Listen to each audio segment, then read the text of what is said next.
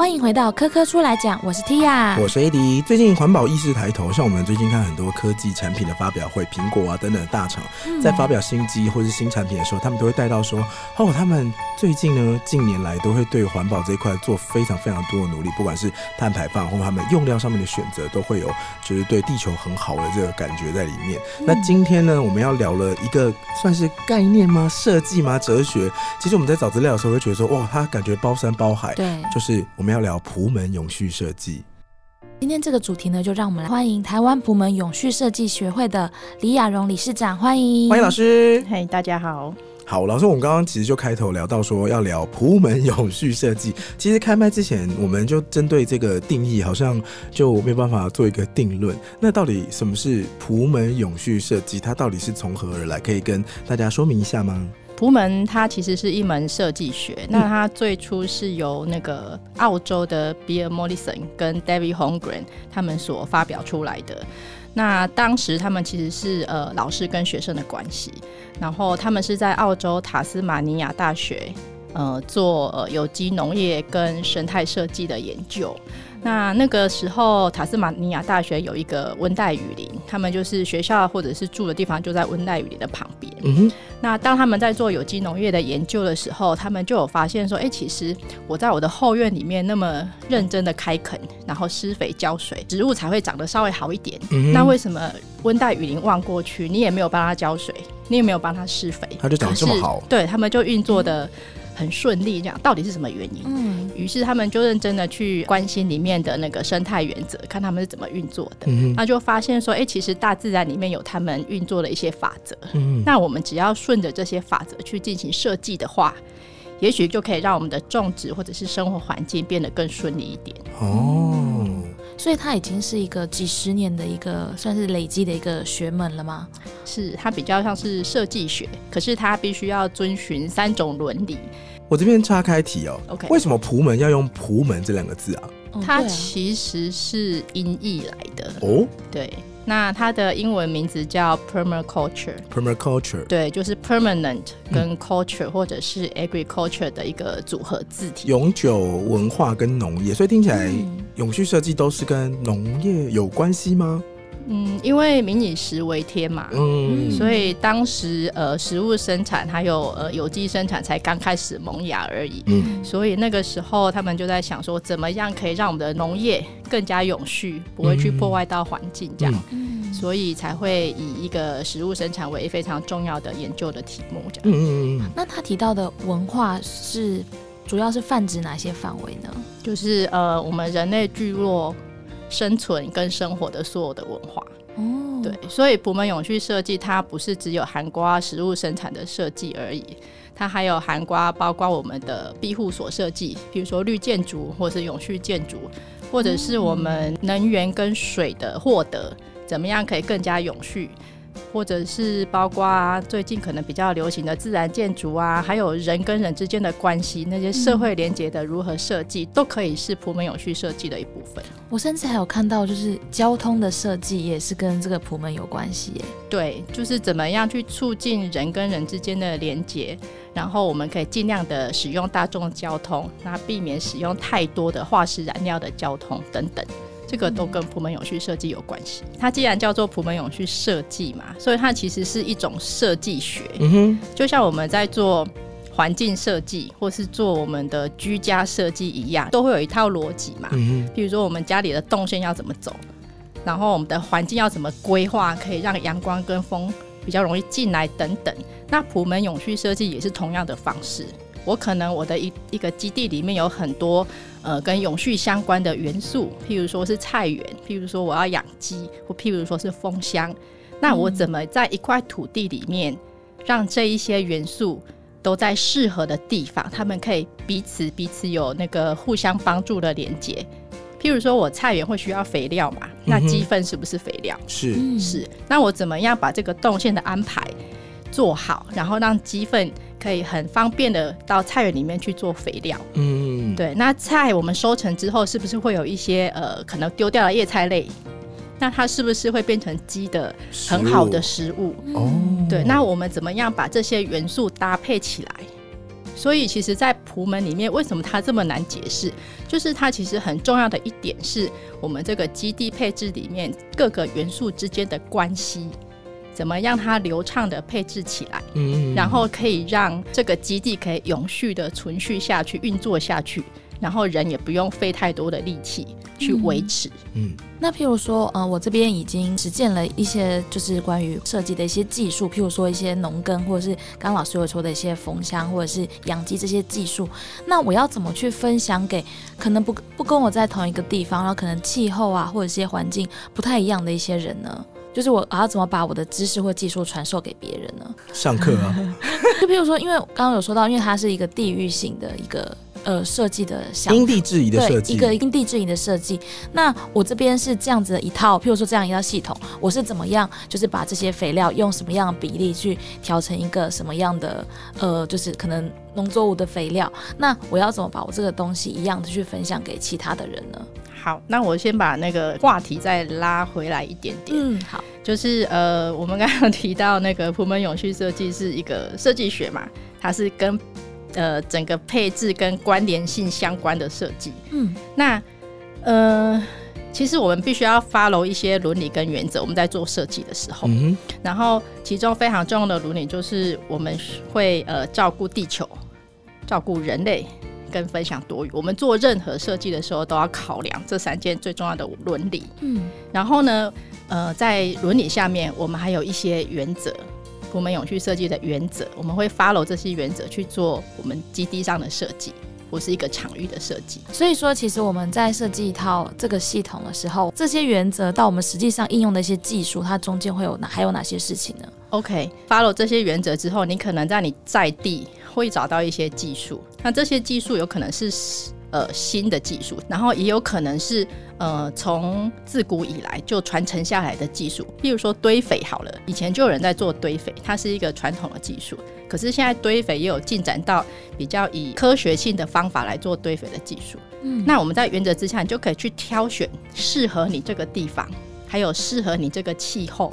还有适合你自己的需求的其中一项技术来做使用，来做来做你整体设计的搭配。嗯对，那我挑选之后，我要怎么样的去，就是慢慢去找出最适合自己的呢？那你就是要 try and error 啊，对，就是去尝试。然后，所以我们呃普门永续设计里面有一项原则，我们有至少有十二项原则，嗯其中有一项原则就是从小而慢的开始进行。嗯，对，因为你从小的设计开始进行的话，你就算失败，你的风险也不会很高，你不会一下子投资很多。嗯然后失败之后，所有的投资都付诸流水，所以我们就从小地方开始做实验，然后找到适合你这个基地的最好的技术或是方法。那我可以知道其他的原则有哪些吗？可以呀、我想一下，第一个是呃小而慢，然后第二个是尽量尽可能的收集在地的能资源，哦，譬如说我们在做雨水回收，啊，我刚刚就想要接雨水算吗？对，嗯。算，因为那就是下在你的基地上，下在你家附近的嗯你你家的水资源，就雨水回收。然后再来就是处理你家的厨余，我们在阳台处理自己家的厨余，这刚也是刚提到的喂鸡。对对对，嗯。这也是收集与储存在地的能能资源。嗯嗯然后再来就是，比如说有一项原则是一个元素可以发挥数种功能。哦，什包括么意思？以鸡来说，嗯嗯你想到鸡的功能有什么？我刚刚想到一地鸡毛，可以做鸡毛毯子。好，对鸡会下蛋，还有对鸡的便便有可以做肥料，对，然后它可以当闹钟。也可以，对，所以它其实不是只有鸡能生蛋这个功能，或者是提供你呃肉的功能而已，它其实还有其他的功能，就是像你说的嘛，你可以取它的羽毛，嗯它可以帮叫你起床，嗯可虽然可能会很早。然后在我们社区里面，我们的鸡还有安抚儿童的功能，因为我们社区的小孩都特别喜欢去对哦他们都对特别喜欢去抱鸡，嗯。所以它有安抚小孩的功能，他们可以生命教育的抱吗功能。嗯，他们可以抱哦。为什么不能抱？那这鸡是就是躺在那边给他抱吗？鸡也是觉得说啊，已经习惯了吗？嗯，所以这就是一种环境教育啊！哦你要学着怎么去跟鸡相处，哦你要怎么样？去接近它，怎么样抱它，它才会愿意让你抱嘛。嗯，所以这是鸡的数项功能。嗯一个主要的功能应该有多一个元素来支持。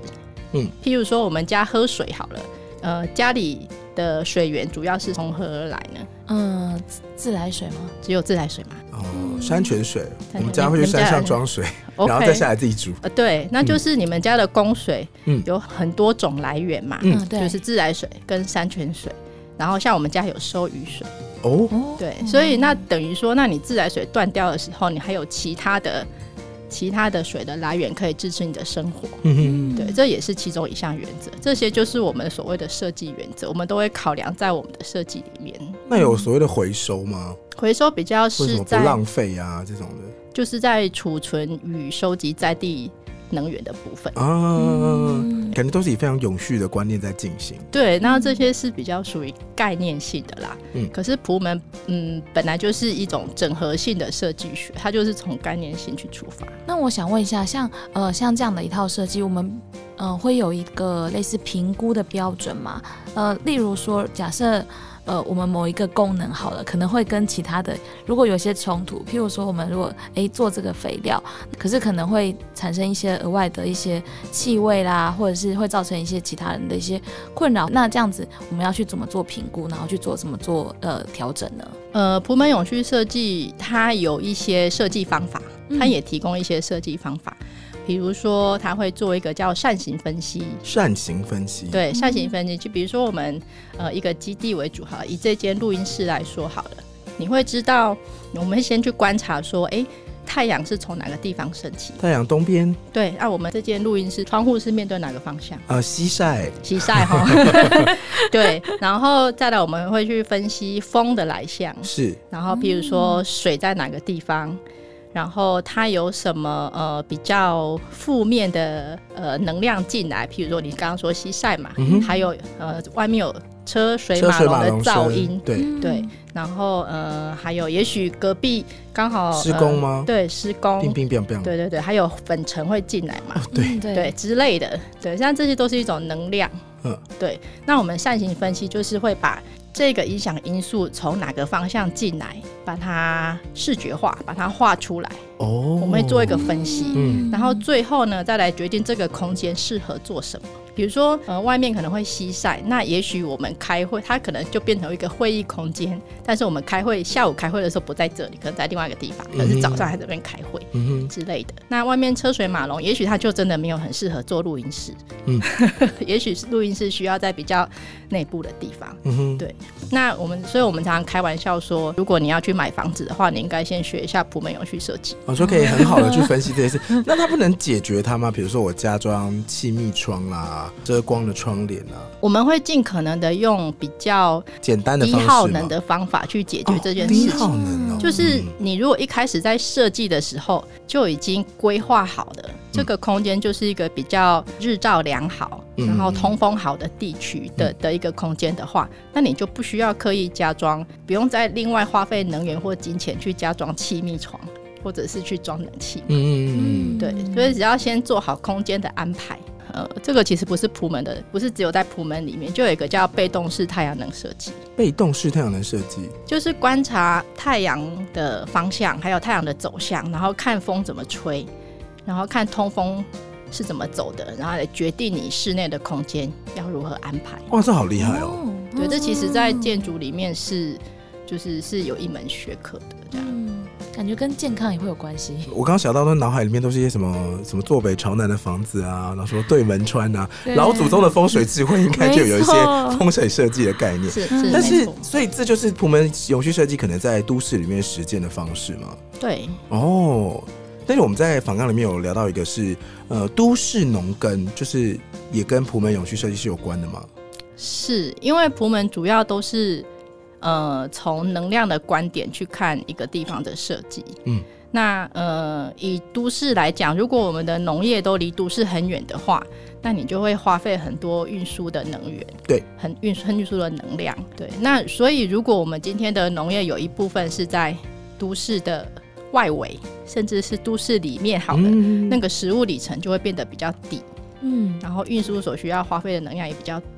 我们家有时候都会去阳台拔菜，就是晚上想吃什么直接去阳台摘对，。什么九层塔、辣椒啊之类的。对对对，那就是一个从呃农场到餐桌最短的概念。哦，但是这样子的话，感觉我要懂好多才有办法做仆门相关的概念。一个人有办法做到吗？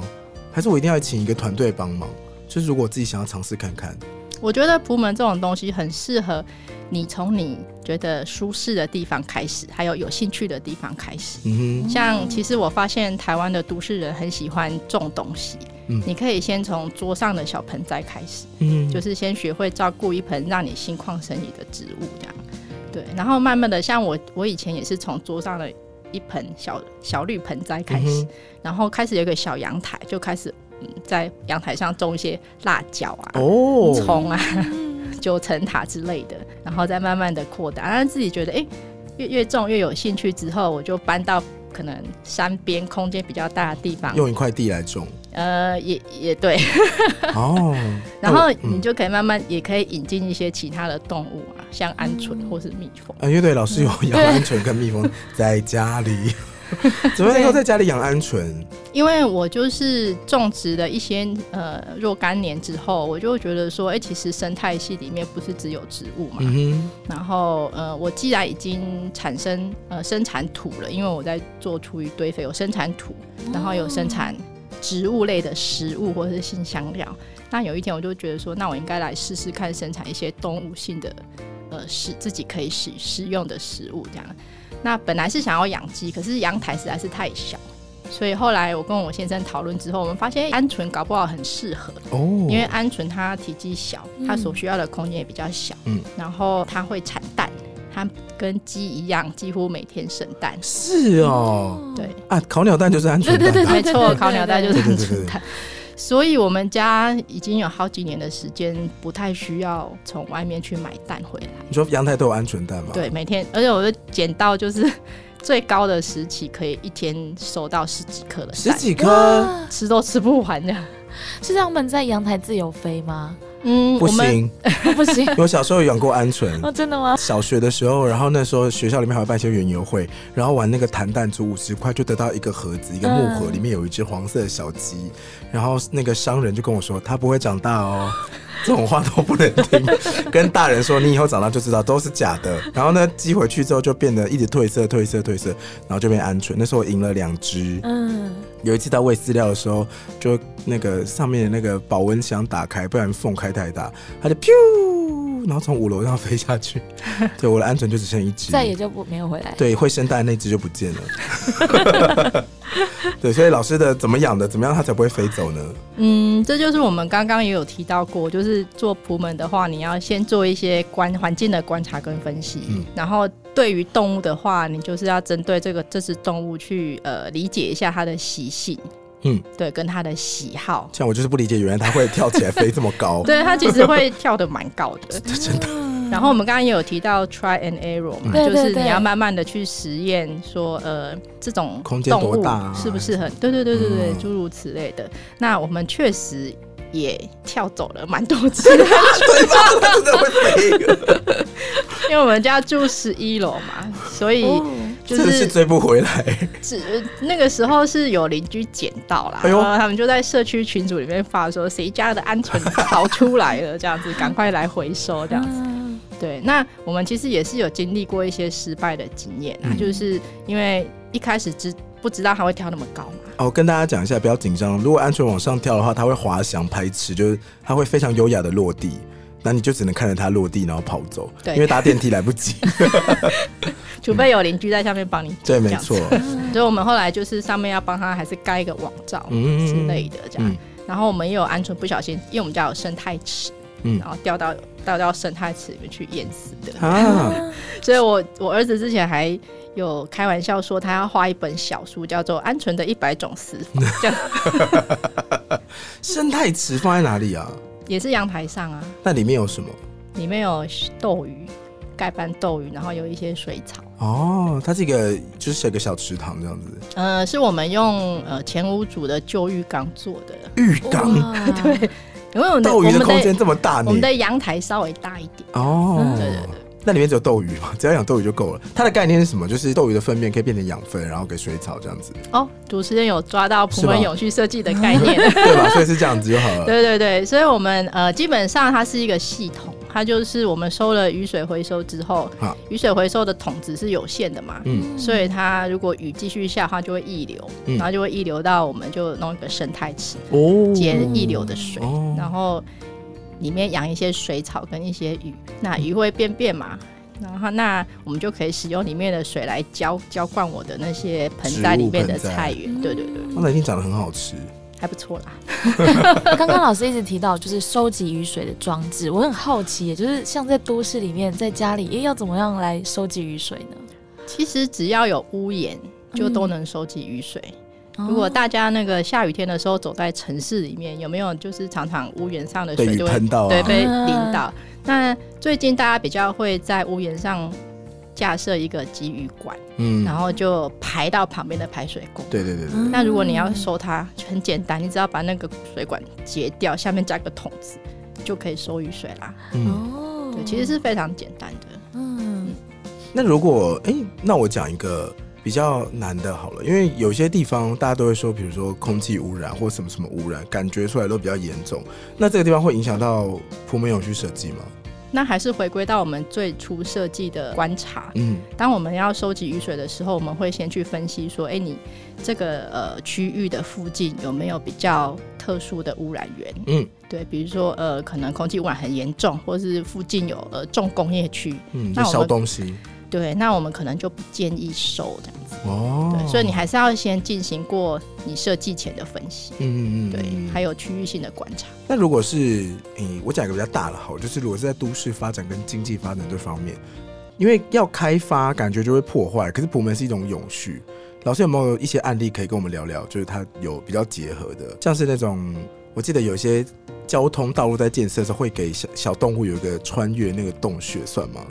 就是上面有车在走，然后开一个孔，让动物可以从下面跑，这个算是一种啊。这个也算是啊，嗯就是当我们在做任何的都市设计规划的时候，如果我们可以先去调查或者是去研究这整个区域的呃环境状况，甚至是社会人文状况，有哪些区域需要被保留，有哪些生态敏感区需要被保护，那这里的居民对于这个都市有什么样的需求，然后我们再依照这些呃资料去进行设计的话，我们就可以比较能够设计出一个比较符合呃保护生态，然后维持地方纹理，然后呃这里的居民也会过得不错的一个都市设计的状况。老师的工作会辅导对于普门设计有兴趣的人吗？或者是说老师有自己经手过什么案例，或者你看过什么案例吗？嗯，就除了老师自己的养蜂啊，或者是养鹌鹑之外，还有没有其他人做了一些？你觉得说哦，这个也很不错哦。我会建议就是先认识一下普门。那嗯你你当然有一些方式可以了解一下普门。其实现在普门的中文书也不少，现在可以先多了解一下相关的一些案例啊，或者一些概念，对。然后来看一下哪些自己可以做到的，然后有一些呃不会花太多成本，然后小，然后刚刚老师说小而慢的一些呃方面来开始这样子。对，嗯，那我们之前聊过的都市养鸡，就是智炫那一集，应该也就是普门设计的概念之一吧？对。嗯嗯，而且它其实一开始也是从一个小小的一个阳台，然后慢慢的现在变到一个社区或者是在校园里面。对，那也是一个小而慢的案例，就是从自家阳台开始，然后慢慢推广。那另外还想问一下老师自己，因为我已经聊过都市养鸡嘛，那请问都市养蜂是一个什么样的设计？因为你看有鸡的话，我刚刚就有提到了，它鸡毛或者它鸡叫，对或是什么鸡蛋、鸡肥都可以做不同的功能。对，那养蜂呢？它的环境互动会怎么产生？其实蜜蜂对于环境是非常重要的，尤其是对于我们的食物生产，我们有许多的果树跟我们的很多的嗯植物都会需要蜂去授粉。嗯，所以我有很多普门的伙伴，他们养蜂其实不见得只是为了要收取蜂蜜，嗯，收取蜂产品，很多其实他们是为了就是促进他们附近的呃生态的丰富度，然后健康程度这样子。嗯对，那呃我们自己我自己在家里养蜂的话，这是其中一个原因，嗯就是希望呃我们周遭的植物生态可以更健康一点。然后第二个，我们当然如果当呃蜂他们采蜜的时候有多余，也可以分享给我们。嗯嗯嗯，对。然后第三个，我觉得我会想要教我们家的小朋友，就是怎么样比较和谐的跟动物相处。对，因为不然一般的小孩都很怕蜂。我认为这这这是真的，因为老师你是在阳台养蜂嘛，对但你刚好说我在社区捡到我的安全，也就是社区其实有非常多的小朋友，对，那你要怎么跟他们沟通说这个蜂让那社区的花园变得很漂亮啊？它其实是有功能的啊、这个沟通要怎么进行呢？嗯，我基本上不会太急着进行沟通这件事情，嗯我会先让他们观察蜜蜂。嗯，对，我就会跟他们讲说，你只要乖乖的保持平静，然后风过来的时候，你不要用手去挥它。对，我们只要人安安静静的，然后蜜蜂很神奇哦，蜜蜂它也会安安静静的做他自己的事情。嗯，所以就就引导小孩，就是呃，不要拿石头丢他。对，或是用手挥他，，嗯，对，然后就安安静静的接近蜜蜂，然后先观察他们。那他们其实对于呃蜜蜂进进出出，然后在花上面采蜜会非常的好奇，哦，很好奇。对，他们会其实会很聚精会神的盯着看，嗯，然后看久了之后。他没有被蜜蜂叮到，他就开始会比较有勇气去接近它们。嗯，对，然后这时候有机会再跟他们说明、介绍一下，哎，蜜蜂可能在这个花园里面做些什么事情啊？对，然后对我们的事，它比如说它可以帮忙生产你喜欢吃的桃子啊之类的，这样他们比较容易听得进去，跟他说飞来飞去去做工，有点像。那真的会对植物比较好吗？比如说啊，开始养蜂之后，就觉得我们社区或附近的花园植物感觉都开的比较多花。可能没有办法这样子有感啊，嗯，这个部分可能会需要比较严谨的科学调查。嗯才会知道这样子，对，但是我们确实是知道养蜂的益处的。那开始养蜂呃的评估的时候，我们需要呃评估哪些事情吗？嗯，首先呢，我会先去了解蜜蜂的习性，嗯他们可能喜欢背靠着有防风的地方，不喜欢大风一直吹。嗯哦然后他们第二个，他们喜可能比较喜欢向阳，对，所以你你的给它的巢口不能向着阴暗的地方，要向着太阳的地方。那他们飞进飞出的时候，巢口需要比较开阔一点的空间，然后再来就是要考虑他们跟人的互动，他们飞进飞出的动线，会不会有人经过？对，我们尽量不要有人经过。然后呢，最后呃，我们会尽量选择一个呃充满他们食物的栖地。嗯，像譬如说，我会尽量在他们就是社区附近多种一点呃他们喜欢的花，可以采蜜的花之类的。老师这样讲我就懂了，原来原来蜜蜂的习性是喜欢太阳晒得到的地方，然后背向那个，难怪他们很常在冷气机里面筑巢。我家冷气机以前就有有蜂巢，然后过了一个夏天，想说为什么会变这样？哦，对，就是要朝向阳。我了解它的习性真的好重要哦。对，最后才选择一个适合他们的地点放置蜂巢。嗯，那老师养蜂的经验是多久啊？两年。三年了吧，差不多三年了。那你觉得你那个得到了分享的蜂蜜有越来越多吗？有诶、真的吗？其实我养的第一箱蜂，最后就是整个灭群。灭群怎么会灭群？就是是养蜂的新手嘛，一样嘛，就是 try 呃 error。对对对，对，你总是会经历过这种，我觉得这种跟土地相关的事物，总是要亲身经历，嗯，你才会有学习。他们是会全部都飞走吗？还是怎么样？对，全部都飞走，或者是不适应就死掉这样。嗯，对他们搬家了。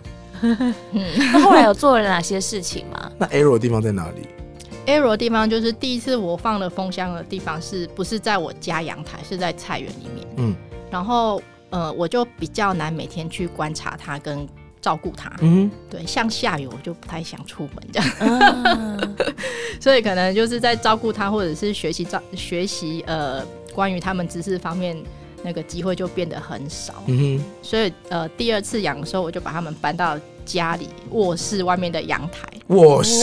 哦 那就问一下家人的想法是吗？有有有有，这个一定是要的，就是前期的分析就要做的事情。这样，然后他们接受，然后就放到我们家阳台。那这样我每天早上起床第一件事情就是看一下槽哦，还口，有，看他们在做什么事情，有没有正常的起降。那第一只蜂是怎么进去的？第一只蜂，你说养蜂第一箱蜂的？蜂巢的蜂怎么来的？两种方法，嗯第一个就是你就是诱蜂，你把环境准备好，然后在蜂箱里面放他们喜欢的，比如说蜂蜡或者他们喜欢的蜂蜜，嗯，然后在他们繁殖的季节分蜂的时候，嗯嗯引诱他们到你的哦箱子里面嗯去筑巢。就欢迎光临。，对，可是这个非常的困难，这个我嗯试了好几年都没有成功，哦，真的哦。所以最后就放弃，就直接去跟蜂农买一箱这样子。哦，你第二次之后 try and error 之后，你卧室的那个空间有比较好吗？你说那箱蜂有没有长得比较好？对啊，卧室旁边的阳台。嗯，它长得非常的好，所以第一个春天我就收了好几罐的蜂蜜。好几罐哦。对对对，就是太多自己吃不完，分给人家这样子。哇，采蜂有什么时机啊？采蜂蜜有什么时机？采蜂蜜你怎么知道它开始有蜂蜜了？嗯，因为它会在它的每一个蜂巢里面都储满了蜜。嗯，当它觉得哎、诶我这个蜜满了，然后我酿好了，它会把它封起来，我们称为封盖蜜。嗯，那封盖蜜很多的时候，表示它开始储存很多的蜂蜜。那呃，我们就可以开始采蜜。收一些些，对，嗯在不影响他们呃食物对的状况采大。家采太多，他们也会搬家哦，各位对，采采太多，他们会肚子饿，怎么样叫采太多还是要观察。啊？也是也是都从经验来的，对，都是从经验看。蜂农可能会比较比我有经验一点。那我自己养，我是就是要自己观察，那采的时候要怎么样不惹怒他们？一样保持心情平静。啊，那你说我很冷静的去把它这样拿出来，对，那这这个是养蜂的细节，那当然有一些技术 动让他们。作啊什么都很对，还有设备啊什么的，哦让他们可以不要那么生气，这样。好有趣哦。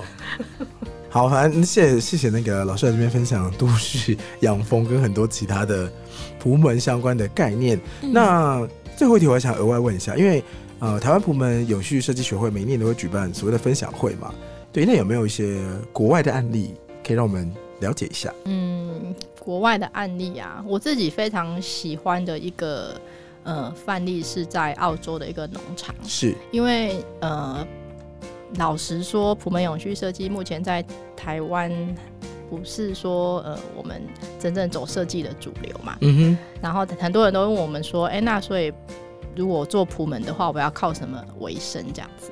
那我们在澳洲的那个农场呢，它就是以多样化的生产来营生。它本身是一个果园，可是它卖的不是水果，它卖的是各种果树的幼苗。那因为那位老板他对于果树的认知知识非常的渊博，所以他不是只有卖苹果苗、桃子苗或者是梅子苗、梅树苗而已，他是先问你你们家的环境状况怎么样，天气候能不能。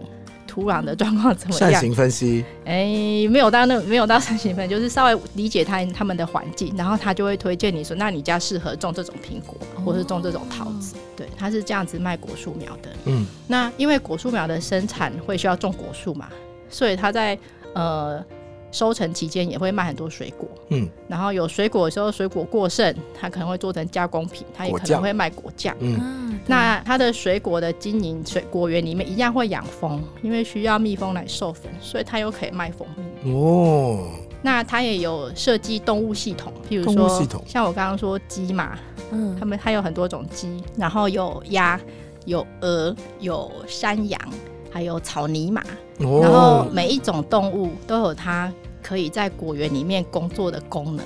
哦，对，像羊就会吃草嘛，杂草都就，可以帮忙吃草。嗯。对，然后鸡会捉虫嘛，嗯。所以它可能可以帮忙吃掉落果里面的一些有害的昆虫。嗯，嗯，对，所以它每一种动物都有它的功能，它就把它整合性的设计在这个果园里面。草泥马呢，可爱，草泥马，疗愈的时候用的，可可能那个粪便对于工作的时候好累，很我要看一下，也不错啊，也不错。所以它也会有很多动物性的产品，嗯。譬如说蛋啊、鸡肉啊，嗯然后羊奶、啊。哦，非常全方位诶，它其实它做的生意不是只有一种，嗯。像我刚刚说的，就是呃一个功能可以有多种元素提供，所以它的生计来源非常的多样。多元，对嗯，它是让我非常钦佩的一个普门设计师。嗯，而且这样子也比较不会因为一些天气因素啊，造成哎、某一种农作物欠收，然后其他它就没有收入来源。那承受力比较大了，对因为它来源很多。嗯，对，好，嗯，所以我们称为有韧性的设计。哦，有韧性的设计，对，就是你不会因为缺乏某一个收入，然后就是无法无法继续维生这样子。好。非常感谢这个李市长这边跟我们分享这么多。不过节目的最后，Tia 是不是还有一些资讯要带给大家？我们今天提到很多永续跟文化的议题，让我想到啊，科教馆在二零二三年的台湾科学节也有许多相关议题的活动，像是科学嘉年华新增了原住民的主题，以及啊配合四楼生物多样性的常设展有许多特别的活动，欢迎大家关注科教够好玩的脸书粉丝团，以及提醒大家每年十一月都有精彩的科学节活动，欢迎大小朋友一起出门体验玩科学哦。最后再次感谢今天的来宾，台湾普门永续设计学会的林雅荣理事长，还有谢谢大家的收听。欢迎在任何 podcast 平台订阅科科出来讲，给我们五星评分，谢谢，并且分享给你所有对相关主题有兴趣的朋友。继续锁定科科出来讲，我们会持续提供有趣又实用的科学知识哦。我们下次再见了，大家拜拜，拜拜。老师。嗯拜拜。